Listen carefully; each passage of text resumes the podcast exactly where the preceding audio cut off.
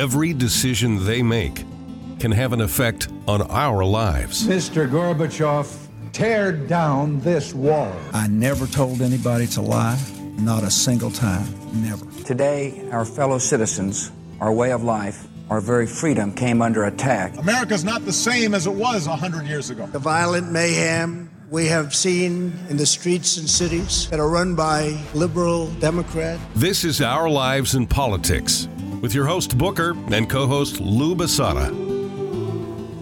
Listen to me. I, I, want you to hear this. I've talked to the others, and we've decided we would not be pawns in these hijackers' plot because this country's institutions, from the three letter agencies, public schools, and now corporations to universities across this land, they have been hijacked. Politicians go to Washington, D.C., never to return home. They're permitted to trade stocks on insider information and grow generational wealth for their families, while rarely creating solutions for American families. In fact, their decisions in many cases have destroyed the nuclear family, destroyed the American dream. The American middle class is shrinking daily, while the elites make rules and laws for us that they have no intentions of ever following for themselves. Decisions by our highest courts are being ignored by the executive branch. Their solution is to add more justices so they can just have it their way. But why? The left is doing what they want now, regardless. The laws and the court decisions mean nothing to them. The agencies that we depended on to keep us safe have turned their web of cyber intelligence on the people. You've been tracked. Your purchases have been tracked. And I know in some cases where they have tracked American phones prior to and the day of January 6, 2021. There was even one that was tracked all the way in California. He wasn't close to Washington, D.C., but the FBI visited his house in front of his child and he was arrested. Earlier this week, Donald Trump released a statement about another indictment, and this time, special prosecutor Jack Smith will try to get him for the January 6th insurrection. Trump will be arrested and charged again. America is at a point where political opponents arrest and imprison their competition. America has been hijacked by a Marxist ideology. The speech and thought police shut down voices and censor Americans, trampling on the very founding of this country and the rights given to us by God as humans. On September 11, 2001, America was hijacked by terrorists. Four planes took off that morning from different East Coast cities. Three of them hit their targets. Two went to the World Trade Center and another to the Pentagon. The Patriots on that fourth plane had heard about the other three planes, and they knew as they were hijacked what their destiny would be. The 40 Americans on Flight 93, like great Americans before them, took the fight to the terrorists. Against all odds, they fought the hijackers, preventing them from hitting their target. It was a selfless sacrifice that saved hundreds, if not thousands, of lives. Todd Beamer was on Flight 93. He spoke to his wife by phone and to a GTE operator. Here are Todd Beamer's last words Listen to me. I want you to hear this. I've talked with the others we have decided we would not be pawns in these hijackers' suicidal plot. And then, in a softer voice, he said, God help me. Jesus, help me. He cleared his throat and he got louder. Are you guys ready? Let's roll. At this moment in American history, we need more Todd Beamers and passengers of Flight 93. This country has been hijacked, and you're the next target. Welcome to the program. I'm Booker Scott, and thanks for joining us on America Out Loud Talk Radio or wherever you listen to your podcasts. I really appreciate you finding us. In a couple of minutes, uh, I'm going to get into some of the hearings that happened on Capitol Hill this week with the whistleblowers. It, it, revealed some information that I had already brought to you in the past, but I think it's very important to revisit that and also what Marjorie Taylor Greene did this week in a hearing. Before we get to all that, I often wonder how exactly did we get here? What happened to this country? to society. I, I'm sure you wonder the same thing. My, my first full time job in radio was in 1986, and I was the on air personality of an adult contemporary radio station. I was on 7 to midnight, and I did a show called Relaxing Rhythms. Remember those shows? With the sound of the soft waves lapping onto the beach, and it, that was in the background, and the lights would be low, and here comes Luther Vandross and Anita Baker and Billy Vera and the Beaters. Remember them? What did you think I would do at this moment when you're standing before me with tears in your eyes? I was inspired to be a broadcaster by listening to the radio from a very young age. Marty Brennaman and the old left hander rounding third and headed for home, Joe Nuxhall, would come through my little transistor radio about 400 miles from Cincinnati, Ohio. But they painted the picture of the big red machine, the baseball team, Cincinnati Reds on 700 WLW. I listened to them almost every night. Of course, there was Casey Kasem and the top 40 countdown every weekend. I, I had to listen to it maybe there would be a girl that would uh, offer a long distance dedication to me. Of course, that never happened. Another one that inspired me was the voice that we all grew up with, and that was Paul Harvey. Another part of my job every day was to record Paul Harvey from the news feed, and that was to be played the next day. There was the 15 minute segment during the midday and the rest of the story. Paul Harvey was the best, and maybe he knew a long time ago how we would get to this very point in this country. You've probably heard this, but maybe we should hear Paul Harvey again in this moment. This was 60 years ago, almost 60 years ago, from 1965. The great Paul Harvey. If I were the devil, if I were the devil, if I were the prince of darkness, I'd want to engulf the whole world in darkness, and I'd have a third of its real estate and four-fifths of its population, but I wouldn't be happy until I had seized the ripest apple on the tree. Thee. So I'd set about, however necessary, to take over the United States. I'd subvert the churches first. I'd begin with a campaign of whispers. With the wisdom of a serpent, I would whisper to you as I whispered to Eve, do as you please. To the young, I would whisper that the Bible is a myth. I would convince them that man created God instead of the other way around. I would confide that what's bad is good and what's good is square. And the old I would teach to pray after me, Our Father, which art in Washington. And then I'd get organized. I'd educate authors in how to make lurid literature exciting so that anything else would appear dull and uninteresting. I'd threaten TV with dirtier movies and vice versa. I'd peddle narcotics to whom I could. I'd sell alcohol to ladies and gentlemen of distinction. I'd tranquilize the rest with pills. If I were the devil, I'd soon have families at war with themselves, churches at war with themselves, and nations at war with themselves, until each in its turn was consumed. And with promises of higher ratings, I'd have mesmerizing media fanning the flames. If I were the devil, I would encourage schools to refine young intellects, but neglect to discipline emotions. Just let those run wild. Until before you knew it, you'd have to have drug-sniffing dogs and metal detectors at every schoolhouse door. Within a decade, I'd have prisons overflowing. I'd have judges promoting pornography.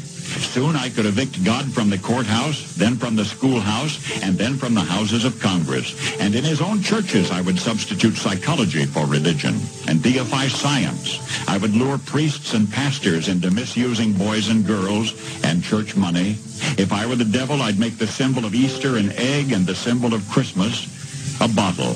If I were the devil, I'd take from those who have and give to those who wanted until I had killed the incentive of the ambitious. And what'll you bet? I couldn't get whole states to promote gambling as the way to get rich. I would caution against extremes in hard work, in patriotism, in moral conduct. I would convince the young that marriage is old-fashioned, that swinging is more fun, that what you see on TV is the way to be. And thus I could undress you in public, and I could lure you into bed with diseases for which there is no cure. In other words, if I were the devil, I'd just keep right on doing what he's doing. Paul Harvey. Good day. And that's the great Paul Harvey. And just hearing the voice again brings back memories of better times for me and hopefully for you too. It's amazing that that was almost 60 years ago. We had a warning, and now we look back, and the mistakes that we've made, we see clearly, and we see where we are as a country. This is truly a battle of good and evil. I mentioned in the opening that the executive branch is ignoring court decisions and doing whatever they want to. I say executive because you're never going to convince me that Joe Biden knows what day of the week it is, much less have the ability to come up with all the loopholes that they're using to try to just laugh at the courts and move forward with their socialist agenda. He can't even climb steps of the plane, the Air Force One, and he can't even find his way off stage. Last month, the Supreme Court shot down the Biden regime's attempt to forgive the student loan debt. You know, Biden was attempting to use the HEROES Act of 2003, and the court said it was an extreme overreach of authority and could not be used to relieve borrowers' debts in connection with the pandemic. The Biden regime was attempting to circumvent the system in favor of their tyrannical decisions, like a dictator. Of course, Biden ran on forgiving the student loans, and that meant a lot of young people voted for him in 20. And the fa- failure to forgive this debt for these young voters will expose another Democrat lie, another Joe Biden lie, and it could also affect the 24 election. It's an important giveaway for Joe Biden. So now they're going to go back further into American history to circumvent the American people in Congress and try to use the Higher Education Act of 1965. That law will require public hearings this time, and they'll also have to go through a rulemaking process that will require feedback from stakeholders, and they'll also have a say in that final proposal. However, the 65 Higher Education Act was last extended by Congress in 2013, which would have taken it through 2014 year. And now we see the Biden administration not only going around the Supreme Court of the United States, but they're attempting to go around the people and our representatives in Congress. No surprise there, but the first public hearing for the Higher Education Act was this week, and I find the arguments made by the Undersecretary of Education for Biden interesting. Undersecretary of Education James Kvaal said that the administration's quote goal is to provide debt relief to borrowers, particularly those working and middle class borrowers who need it most, and to recognize that far too many student loan borrowers are left with unaffordable, unreasonable, and unacceptable debts. We want to help borrowers who were let down by the fundamental bargain of federal student loans that investments in yourself and your education will help lead you to a better life, Kvaal said. Last quote By those who have seen their debts get out of hand, even as they made the payments we ask them. We will help as many borrowers as possible, and we will work as closely and quickly as possible under law. The question is what law? That's me asking that question, no longer in quotes. If it hasn't been extended since 2014, exactly what law are they using? He also said that too many students are left with unaffordable, unreasonable, and unacceptable debts. Why is that? Maybe colleges and universities have outpriced the market? Did anyone teach any of these kids ROI or their parents? A return on investment? If you're paying $200,000 to get a degree to make $40,000 a year, I don't think you're smart enough to go to college, and you're, you're definitely not smart enough to get a loan for college. And even when we put all of that aside, to me, there's a bigger question to the student loan forgiveness, and that's about fairness. It seems to me paying off all these student loans now would set up the biggest class action lawsuit in the history of America. How is it fair to all the kids through the years that chose to take a different path in life because college was just really out of reach for them. Their parents couldn't afford it, their families couldn't afford it. They chose to go to work, not college. If they had known they could have gone to college and their loans would have just been forgiven and never have to repay them, how many would have chosen a different path for their life? And what about the parents that saved for their kids' college? To give their kids a better opportunity in life. A lot of these parents sacrificed. They worked two, three jobs, maybe. They skipped family vacations to pay for higher education. How is that fair to them? Is anyone going to refund their money? Give back that period of their lives that they sacrificed? Representative Byron Donalds of Florida remarks on this. They just want to do it their way, regardless of the law, regardless of the Constitution. They were just smacked down by the Supreme Court because Joe Biden, with the original student loan bailout, knew it was unconstitutional. He knew he violated separation of powers. And so what do they do? They just find another way to do this. And this is not good for our country. You can't just have the executive just making these decisions without the people's branch agreeing.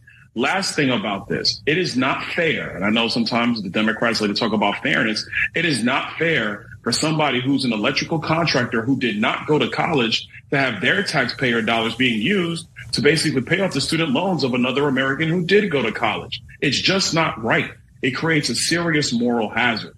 And so we're going to fight this every way that we can. We're in the middle of the appropriations process on Capitol Hill. And so we're going to try to find a way to, to squeeze this. So we will have to keep an eye on that as the Biden administration is trying to figure out a way around the Supreme Court of the United States and also around Congress. We'll have to see if the dictator, Joe Biden, the Biden regime, gets their way with this.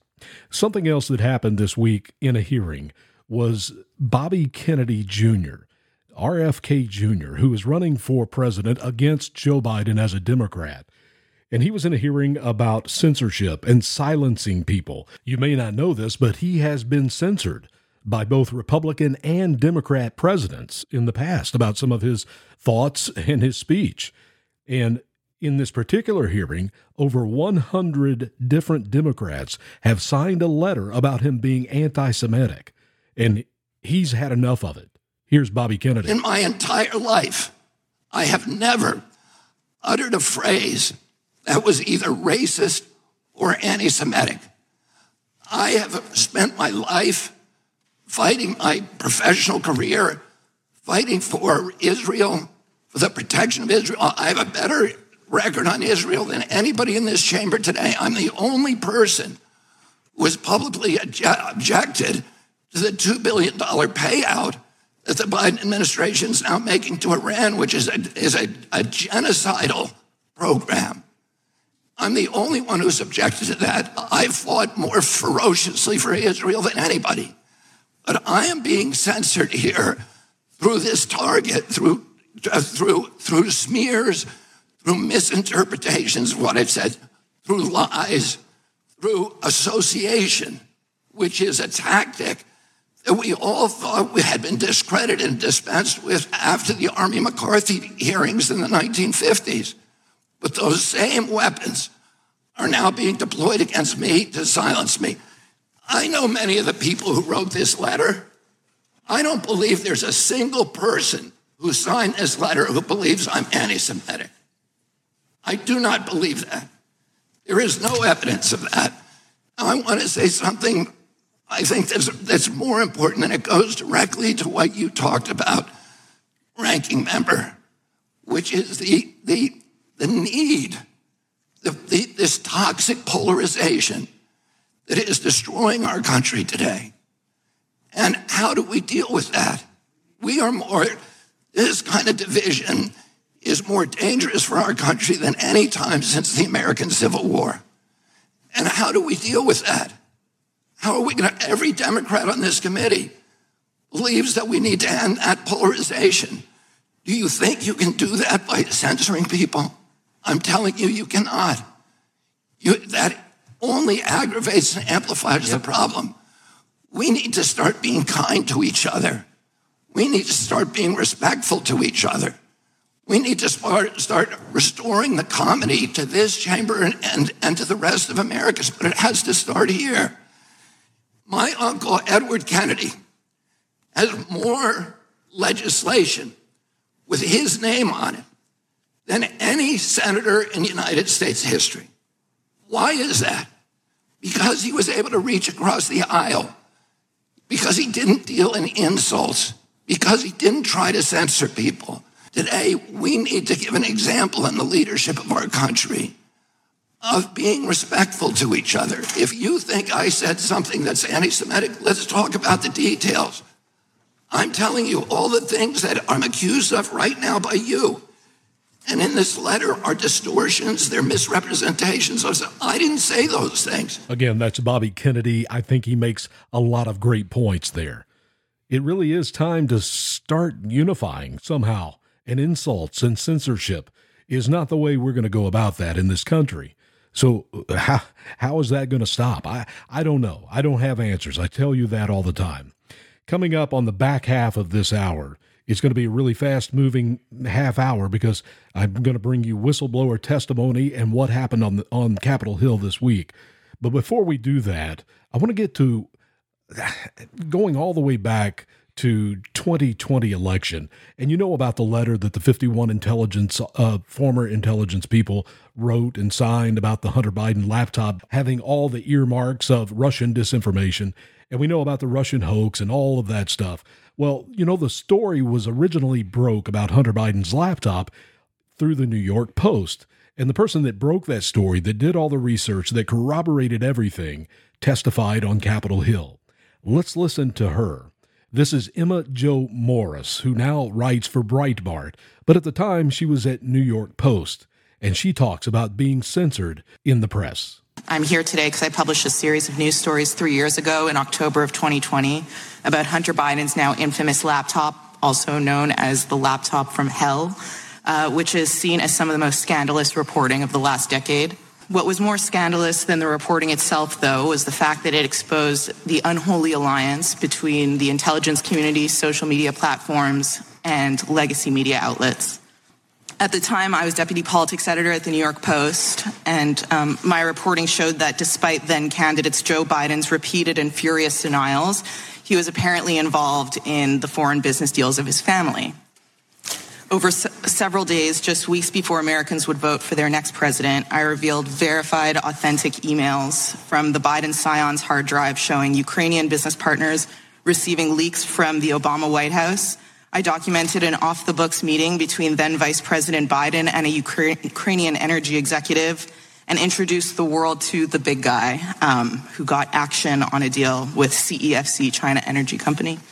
The Post published exactly how the material for the reporting was obtained, even identifying our sources, um, as well as a federal subpoena showing the FBI was in possession of the material the story was based on and had been since December of 2019.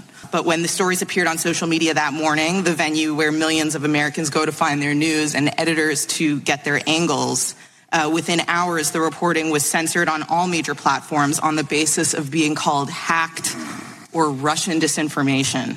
Twitter refused to allow users to share the link to the stories, banned the links from being shared in private messages, a policy, by the way, that's used to clamp down on child porn and lock the post out of its verified account. Facebook said it would curb distribution and reach of the links on its platform.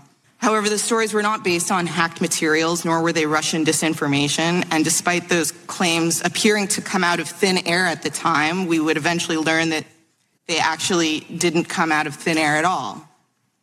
On October 19th, five days after the Post began publishing, Politico ran a story headlined Hunter Biden's story is Russian disinfo, dozens of former intel officials say. God, I can't even say that with a straight face, you know? Politico printed a letter completely uncritically from veteran members of the U.S. intelligence community falsely claiming that the Post expose has, quote, all the classic earmarks of a Russian information operation. And of course, we know all about that letter that was originated from Secretary of State Anthony Blinken. We know that now. And I played that clip for you because so much of what we're going to talk about in the second half of this hour has so much to do with that laptop that we were told at the beginning it wasn't real, even though most of us knew that it was. And now it's all unraveling for Joe Biden. They have used up Joe Biden at this point. It's time to bring in Gavin Newsom, who, by the way, this week announces he's going to run for president. I did write about that seven months ago that when they started finding Joe Biden's classified documents all over the place, that it was just a matter of time before someone else came in to run for president for the Democrats. They are finished with Joe Biden. We're going to get into this hearing in just a minute that happened on Capitol Hill this week. Very, very important information coming for you from the whistleblowers, the IRS whistleblowers. Why don't you stay with us? Let's hear it together. It's coming up next on America Out Loud Talk Radio.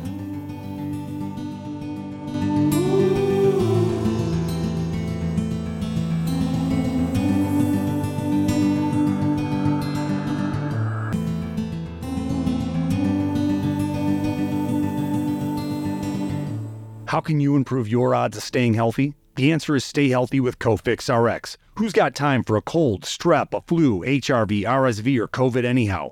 Cofix has some great news. Besides being featured as a top five product in the drugstore news, we completed the protocol that you've heard Dr. McCullough talk about. Cofix RX is already famous for a powerful virus hostile nasal solution, and now we have a throat spray too crush those nasty germs before they become a problem. With known antiviral support ingredients like povidone iodine, xylitol, and vitamin D3, you can feel a little safer. For a limited time, when you add the new Cofix RX throat spray to your order, you'll receive 25% off the entire purchase. Just click the Cofix RX banner on the America Out Loud website or store. Be sure to use promo code OUTLOUD25 at checkout don't forget Out Loud 25 at checkout. The pandemic may be over for some, but millions of Americans are needlessly suffering from the long haul effects of toxic spike protein from COVID 19 and the vaccines. You've heard Dr. Peter McCullough and his team at the Wellness Company discuss the harmful effects of spike protein in your body, and now they found the solution the miracle enzyme nattokinase. Their spike support formula contains nattokinase the most compelling and scientifically supported approach to safely clear spike protein out of the body. What's more, spike support is optimized with other all natural, non GMO ingredients, like dandelion root, to help prevent spike protein from binding to your cells. Everyone should take daily spike support so you can feel your best. America Out Loud listeners can go to OutLoudCare.com today and use code OUTLOUD for 25% off your first order. These days, every time you turn on the news, it seems like there's a new threat to your health. Maintaining a strong immune system has never been more critical. Advanced Nutrition Company, Healthy Cell, created Immune Super Boost to help you strengthen your immunity. Unlike other supplements that don't work, Immune Super Boost is not a pill. It's a gel you swallow with ultra absorption of science backed nutrients proven to support immunity like vitamin C, D3, zinc, elderberry, and echinacea. These physician formulated gels come in a small gel pack. Tear off the top and shoot it down, or mix it in water. Boost your immunity. Go to healthycell.com and use limited time code OUTLOUD for 25% off your first order. Risk free. Love it or your money back. Guaranteed. Healthycell.com code OUTLOUD. Healthycell.com code OUTLOUD.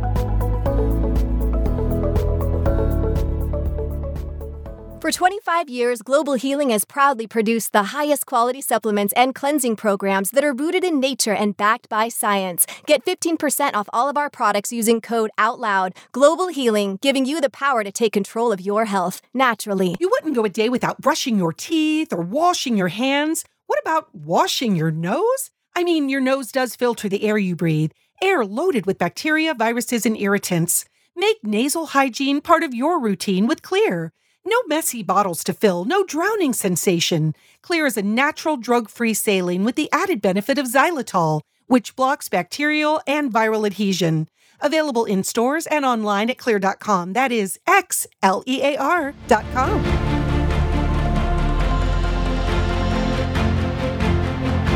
AmericaOutloud.com. If you can't find it here, you can't find it anywhere.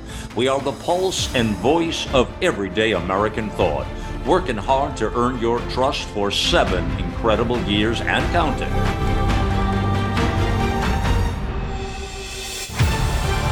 America Out Loud Talk Radio. Liberty and justice for all.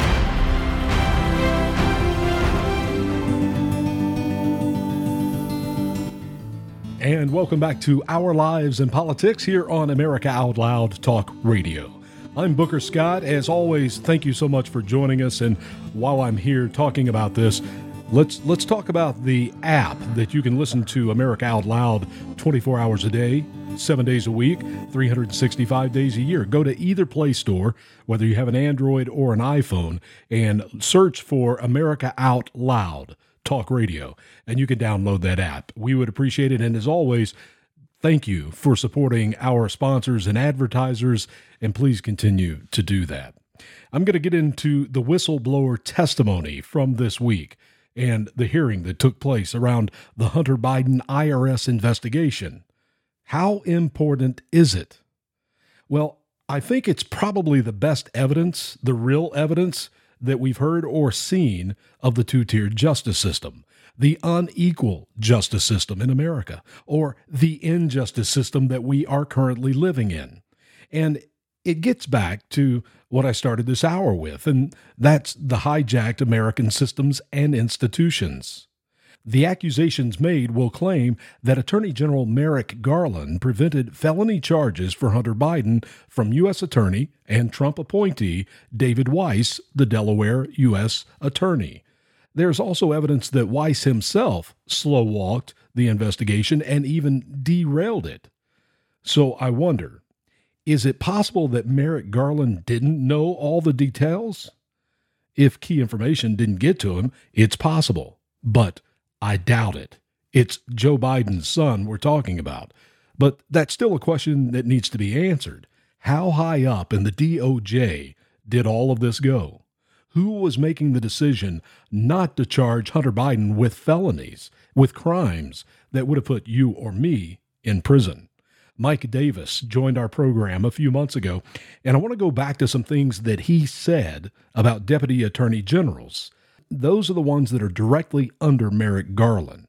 So if you think it's just Merrick Garland, you may have missed some of these key names we've all heard before. It's Attorney General Merrick Garland's the number one. Lisa Monaco's the number two. She's uh yep. she's uh she's the deputy attorney general who's supposed to run the criminal side, and Lisa Monaco, or excuse me, and uh, Vanita Gupta is supposed to run the civil side, and then you have people like Kristen Clarke. It is it is a completely politicized and weaponized Justice Department, and they don't even make any bones about it whatsoever. You have you have the FBI. We have Chris Wray as the director of the FBI, and frankly, I think he's uh, President Trump's biggest mistake. When I became the chief counsel for nominations to then Chairman Chuck Grassley, my second day on the job was the Chris Wray hearing, and I remember the Democrats and even the Republicans all spun up this was back in 2017, July of 2017. All spun up about Russian collusion and how Russia,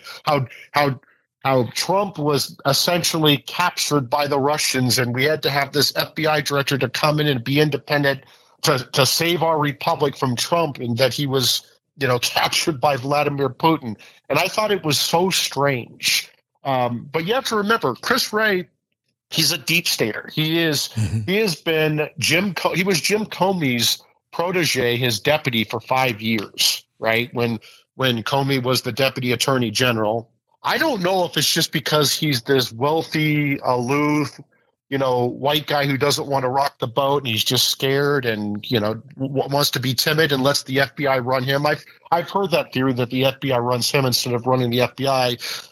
But the bottom line is is that you you have very clear evidence that the FBI's Washington field office, uh, several other field offices, and their their counter espionage and counterintelligence components have been corrupted by with politics.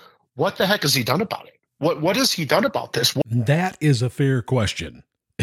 exactly. What has Chris Wray done about the FBI? We're seeing Donald Trump being indicted for things that he probably shouldn't be indicted for.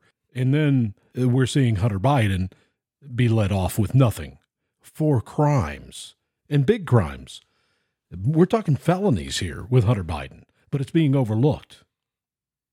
as we get into the sworn testimony, ask yourself, why is this so important? Because again, we see Trump being indicted, and he's probably going to be indicted again in Fulton County, Georgia. The letter Trump got from the special prosecutor Jack Smith telling Trump that the latest indictment was going to come out, that happened just days before this hearing that we're going to get into. Another distraction, if you let it distract you. What's this all about? Matt Gaetz released a statement on video this week. Let's listen to this. Matt Gaetz. You would not see this continued pattern of indictment over indictment over indictment if they thought they had neutralized Trump. Is there a single American who believes that Donald Trump would be getting indicted over these things if he were not running for president again and if he were not the leading contender for president again? And while this isn't a political show, you all can search the polling and see how President Trump is doing in the Republican field and in the general election. Again, not here to break that down. It's relevant to us insofar as it informs the decision of a weaponized government to target him, which is exactly the allegation that President Trump makes uh, in his statement. So, of course, I think any of us could answer that question. If Trump announced today that he has decided not to seek reelection in 24, there's no doubt in my mind, and probably not in your mind, that all of these indictments would go away. So, why are they indicting him and hiding up these other crimes? Now, to this hearing with Chairman Comer, the Republican from Kentucky, he's in charge of this, and the ranking member for the Democrats from Maryland is Jamie Raskin. Gary Shapley, he is the IRS whistleblower, the one that you've heard about so much. He's made some rounds on television. You've seen some of those interviews probably, and you've heard some of what he has to say. Here he is under oath. I worked as a special agent for IRS criminal investigation for 14 years. I have risen to become a senior leader in the organization and currently supervise 12 elite agents in the International Tax and Financial Crimes Group. I have worked directly with United States attorneys in multiple districts and have supervised or investigated cases in more than a dozen United States attorneys' offices across the country. I have led, planned, or executed undercover operations or search warrants in more than a dozen countries. I have investigated and managed some of the largest cases in the history of the agency, recovering more than 3.5 billion for the United States taxpayer. In this country, we believe in the rule of law, and that applies to everyone. There should not be a two-track justice system depending on who you are and who you're connected to. Yet, in this case, there was. Based on my experience, I'm here to tell you that the Delaware U.S. Attorney's Office and Department of Justice handling the Hunter Biden tax investigation was very different from any other case in my 14 years at the IRS. At every stage, decisions were made that benefited the subject of this investigation. For example, prosecutors concealed contents of Hunter Biden's laptop from investigators. DOJ slow walked steps to include interviews, serving document requests, and executing search warrants warrants that were ready as early as April of 2020, but were delayed until after the November, November 2020 election and never pursued. Investigators were not allowed to follow up on WhatsApp messages from Hunter Biden's Apple iCloud backup, where he suggested he was sitting next to his father.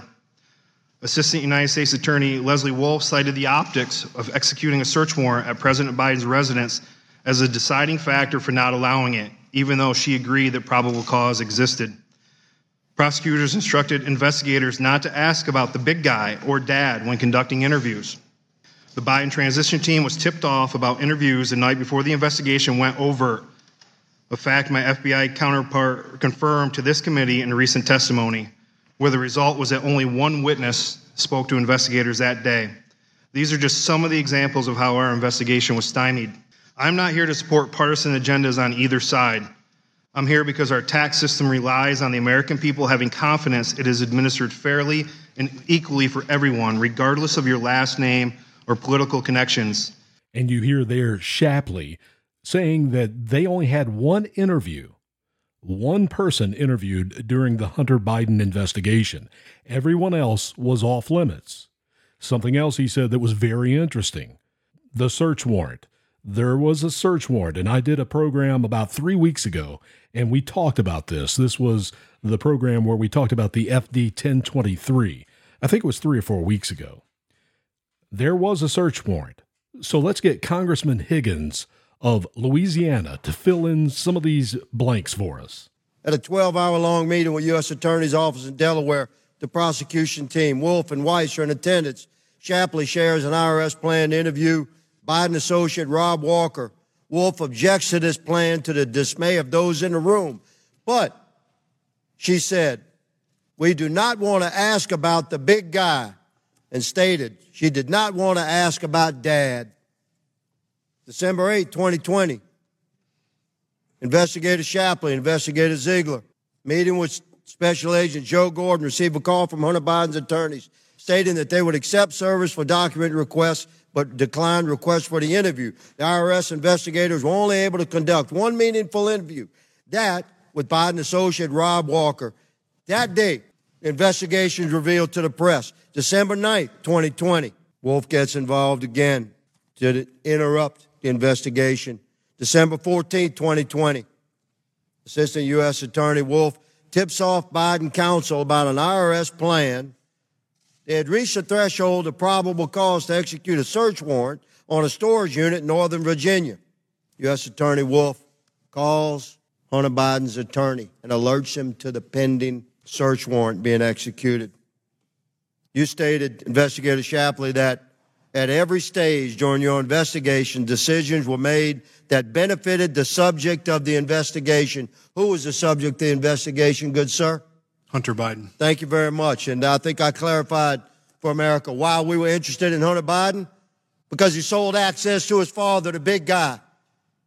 And you Americans out there may have a compromised president in your White House. Mr. Ziegler, how did the IRS investigation regarding Hunter Biden begin? Tell us briefly, sir. It was a review of bank records regarding another investigation I was working. So it was ancillary to another criminal investigation. Is that correct, sir? Correct. And you are a criminal investigator. Is that correct, sir? That is correct. Not civil. That is correct. Thank you very much. Investigator Shapley, in a September 3rd, 2020 meeting with the prosecution team for the Hunter Biden case, Assistant U.S. Attorney Leslie Wolf told your team there was more than enough probable cause for the physical search warrant of the guest house at then former Vice President's Delaware residence where Hunter Biden stayed for a time did U.S. Attorney Leslie Wolf confirm your investigative effort that you had sufficient probable cause for search? Yes, she did. Thank you very much. But you've told Congress that Assistant U.S. Attorney Wolf also said that the question was whether the juice was worth the squeeze. That's a quote. And that optics were a driving factor in the decision on whether to execute a search warrant. And you heard Congressman Higgins there mention Ziegler Ziegler is a name we haven't heard before. Ziegler is whistleblower X, and until this hearing, the name and identity of this IRS agent had been withheld. He had previously testified behind closed doors for the Ways and Means Committee, but here he is for the first time in public. The name again is Joseph Ziegler, and I think it's very important to point out Mr. Ziegler is a Democrat. He's also a gay man that is married to another man. And I think that shows this isn't a political thing. Ziegler is about being right. It's a right and wrong thing. We're going to get to Marjorie Taylor Greene in a, just a couple of minutes because she brought out pictures and Thank goodness this is audio only on the radio and on a podcast so that you don't have to see the pictures that she brought out from Hunter's laptop. But before we do that, let's go to James Comer and him questioning Joseph Ziegler, the ex whistleblower. How much money did Hunter Biden and his associates receive from the Romanian company you identified? Uh, from Romania, so the approximate total transfers from the Romania company would have been 3.1 million to everyone. 3.1 million. How much did Hunter Biden and his business associates receive from State Energy HK Limited through the Robinson Walker LLC? So total transfers from State Energy HK to Rob Walker was 3 million. 3 million. Was there a $100,000 payment from CEFC Infrastructure to Owasco PC, Hunter Biden's professional corporation? Uh, yes, Chairman. Approximately how much was transferred to Hunter Biden and his business associates through Hudson West 3? The total transfers from Hudson West 3 to everyone was 3.7 million. 3.7 million. How much money did Hunter Biden and his business associates receive from the Ukrainian company Burisma. Uh, Burisma paid to everyone involved 6.5 million. 6.5 million. Burisma also paid Blue Star Strategies and a law firm hundreds of thousands of dollars, bringing the total Burisma payments to over $7 million. Is, is that correct? That is correct. 7.3 million. If you don't have a calculator, let me update you. It's over $17 million that the Bidens took in from foreign governments, from foreign nationals for something. I'm going to play you something in a few minutes that's going to tie all of this together so that you'll have a better understanding of it. Uh, Representative MTG says Hunter Biden paid $10,000 to join a sex club. And guess what? He wrote that off as a golf club membership. And she brought in the receipts to show it. She also gave out a parental warning that if you had children, you don't want to see the picture she brought. But here is Marjorie Taylor Greene. I would also like to say that when evidence and proof of a crime is presented, no prosecution should be denied, no matter who the person is. Uh, to the whistleblowers today, I thank both of you for your courage to come to the committee today and your commitment to, to truth. Uh, I have great respect for it, so thank you. I would like to talk with you both about Hunter Biden and his tax write offs with his law firm, Owasco. I would like to ask uh, Mr. Ziegler, when did you start your investigation? In your testimony, it was November 2018. Is that correct? Yes or no? Yes, that's correct. Thank you. During your testimony with the House with the House Ways and Means Committee, you stated that through bank records, you identified Hunter Biden was paying prostitutes related to a potential prostitution ring. Is that correct? Yes or no? Yes, that's correct. I've also reviewed that those same bank reports, commonly referred to as SARS, suspicious activity reports, and I'm very troubled by them. We read thousands of them in the Treasury. This particular excerpt from a SARS report talks about human trafficking, uh, and in regards to Hunter Biden and Owasco and, and payments he was making. What's even more troubling to me is that the Department of Justice has brought no charges against Hunter Biden that will vindicate the rights of these women who are clearly victims under the law. I would like to talk about in your prior testimony, you stated that the prosecutorial team was investigating violations of the Mann Act. Is that correct, Mr. Ziegler? That is correct. I would like to present this to the committee. This is showing Hunter Biden paying for a victim's United flight from LA to Dulles. Um, she he flew her from Los Angeles to Washington. And again, I think we all know about Hunter Biden's personal problems and his character flaws. There you have Marjorie Taylor Greene going after that and suggesting he should have been arrested. There are a lot of allegations she's making there, showing some proof, but again, how it fits into foreign nationals paying them millions to do favors for them I don't know how that that fits into it, but yes, Hunter Biden personally not a great person. We know that. Well, what about the Democrats in this hearing? I think we would all want to understand exactly what is happening with the Hunter laptop and why the investigation in the DOJ didn't go forward and why the investigators were stopped short of indicting Hunter Biden. Regardless of whether you're on the left or the right, Republican or Democrat, Shouldn't we have equal justice under the law unless we are truly hijacked? If I were a Democrat, I would want to know. But no, AOC is here and she has something else to talk about. When we talk about political influence, we are not here today, unfortunately, because the facts have brought us here. We are here today because Donald Trump is exerting an influence campaign in Congress when he is no longer president of the United States. So, again, for the Democrats, it's not about what is actually happening and what can be proven. Who is guilty of a crime and who isn't? Whether it is equal justice under the law, it is about Donald Trump. It's Donald Trump's fault. Every one of these investigations, they always do it. But that's not all they do they also ask other stupid questions. Here's one, and I'm not sure how to pronounce his name. It's another Democrat, and I'm going to go with Kweisi Mfume.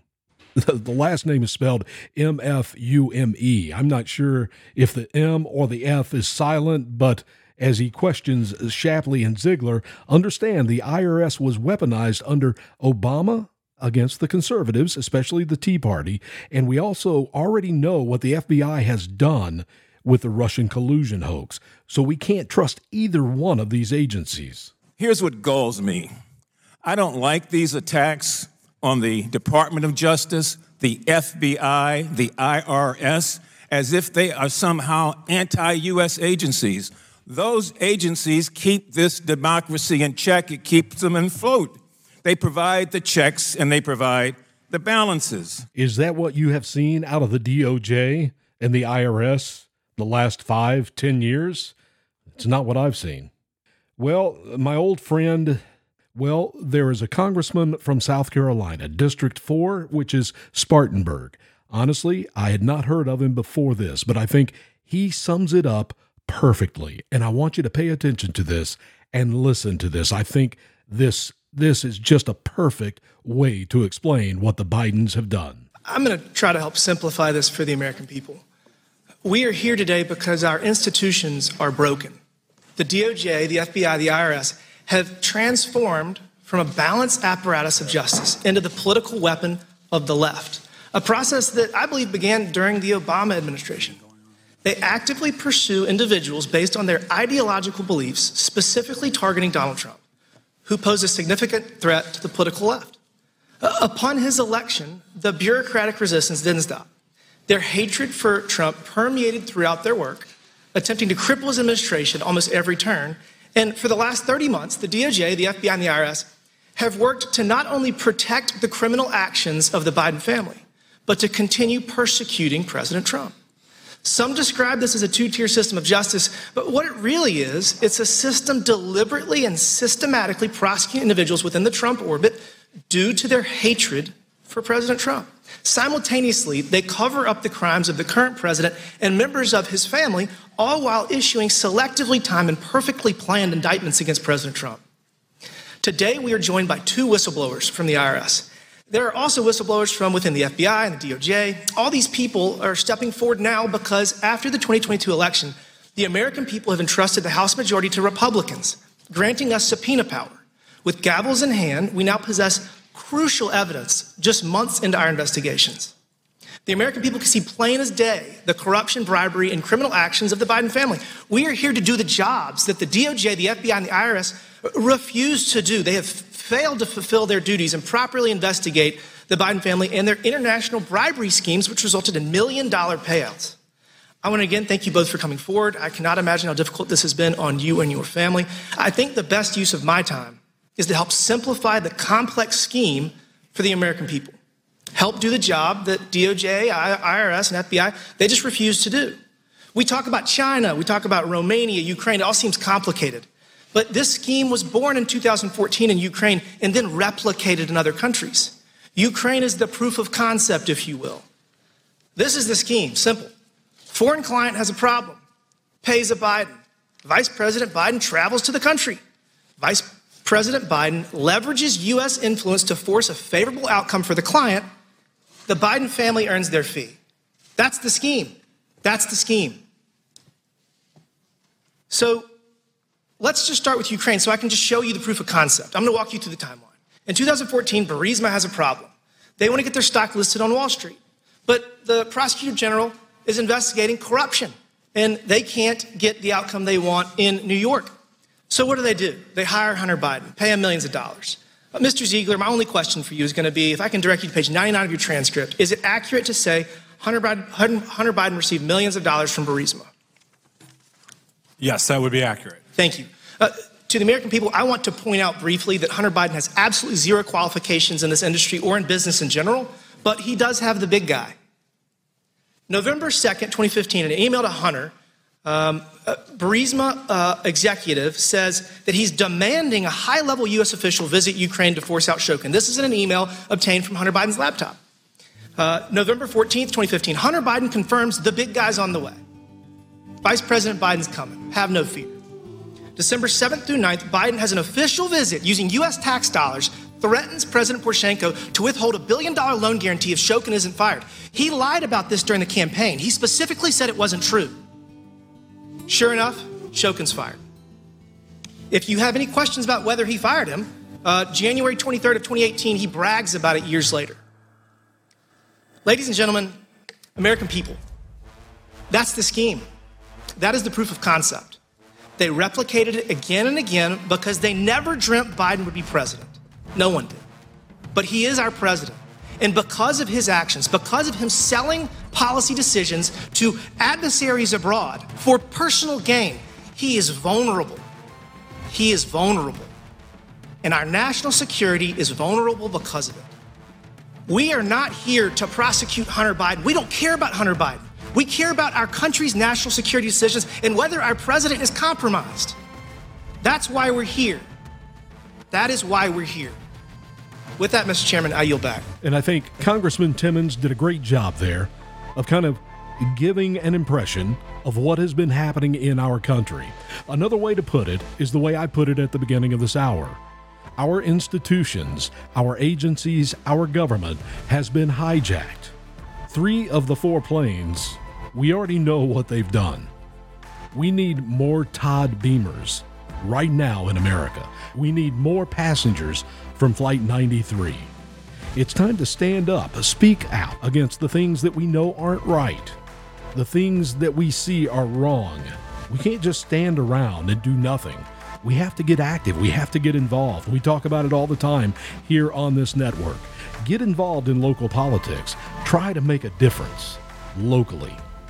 I'm Booker Scott, and you've been listening to Our Lives and Politics, and I really do appreciate you doing that. You are the salt of the earth, so be salty. You've been listening to Our Lives and Politics on the America Out Loud Network.